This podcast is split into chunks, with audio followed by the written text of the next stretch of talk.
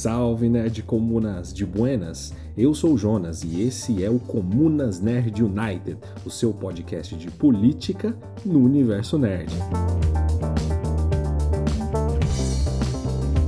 E hoje começamos um programa um pouquinho diferente do que vocês conhecem. Vamos lançar aqui um bate-papo rápido com vocês sobre algo relacionado ao mundo nerd, seja uma notícia recente ou um tema mesmo específico, uma série, um filme, uma HQ, não importa. Lançaremos isso durante os dias da semana para nosso debate aumentar cada vez mais. E hoje vamos falar sobre John Kent. John Kent é filho de Clark Kent e Lois Lane, que adota a identidade do Superman, é um jovem repórter como seus pais, estabelece uma amizade com um colega jornalista chamado Jay Nakamura com quem, posteriormente, começará uma relação romântica. Temos aqui um novo super-herói bissexual pela DC Comics. Isso já aconteceu com a DC Comics este ano de 2021, com Tim Drake, o Robin, que também é bissexual.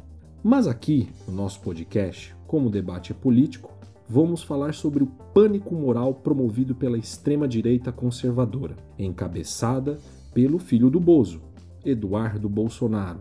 Afinal, para ele, ter um jovem herói que luta pelo bem, mas é bissexual, é muito pior do que uma criança segurando um fuzil junto com seu pai. Os quadrinhos já foram vistos no Brasil e no mundo como um perigo para os jovens, e já recebeu cruzadas conservadoras contra as publicações, utilizando termos que vocês conhecem muito bem como ditadura gay. O pânico moral foi usado no Brasil entre as décadas de 30 e 40 pelo padre Arlindo Vieira, que critica HQs e afirmava no passado que os quadrinhos traziam o liberalismo americano e o comunismo soviético. É. Já nos Estados Unidos, a censura ocorreu na década de 50, criando um código moral para regulamentar temas de publicações em quadrinhos. Desde 1948, para vocês terem uma ideia, um psiquiatra alemão que vivia nos Estados Unidos, chamado Frederick Wertham, acho que é assim que diz o nome dele, não sou um especialista em nomes da Alemanha, afirmava que quadrinhos causavam delinquência juvenil devido ao seu conteúdo e, inclusive, ele considerava Batman e Robin um exemplo de conteúdo homossexual. Um exemplo desse poder de censura foi o vilão Coringa, que de um personagem que ele era um criminoso, um psicopata e cruel, passou a ter um ar cômico, como naquela antiga série da década de 60 do Batman, aquela bem antiga que passava na TV. Existe inclusive um quadrinho do Batman chamado Nemesis, que é uma série que debate exatamente isso, sobre a censura nos Estados Unidos dos quadrinhos.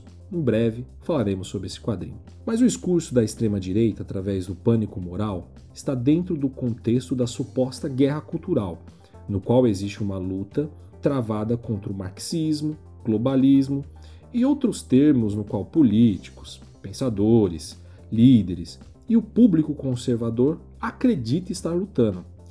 Dentro deste contexto está toda a questão de gênero como no caso do personagem John Kent. Para eles, mudar a estrutura já feita pelos heróis e estabelecida é visto como uma lacração, com o objetivo de vender, além de deturpar os bons costumes e a moralidade. Afinal, o problema não é ser gay, de acordo com eles, mas mudar um personagem já existente. Irônico é pensarmos que quando os pais de Peter Parker voltaram à vida, Bruce Wayne ficou pobre e Justiceiro matou o inocente, a extrema-direita sequer protestou com as mudanças já estabelecidas.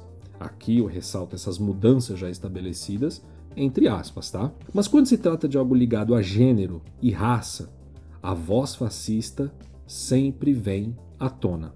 Se você gosta do Comunas Nerd United, segue nosso podcast nos tocadores prediletos que você acompanha e compartilhe com seus amigos. Afinal, essa é a melhor forma de divulgar o nosso trabalho e lutar contra a extrema direita fascista. Um beijo para todos vocês e nos vemos até a próxima. Comunas Nerd United, o seu podcast de política na cultura nerd.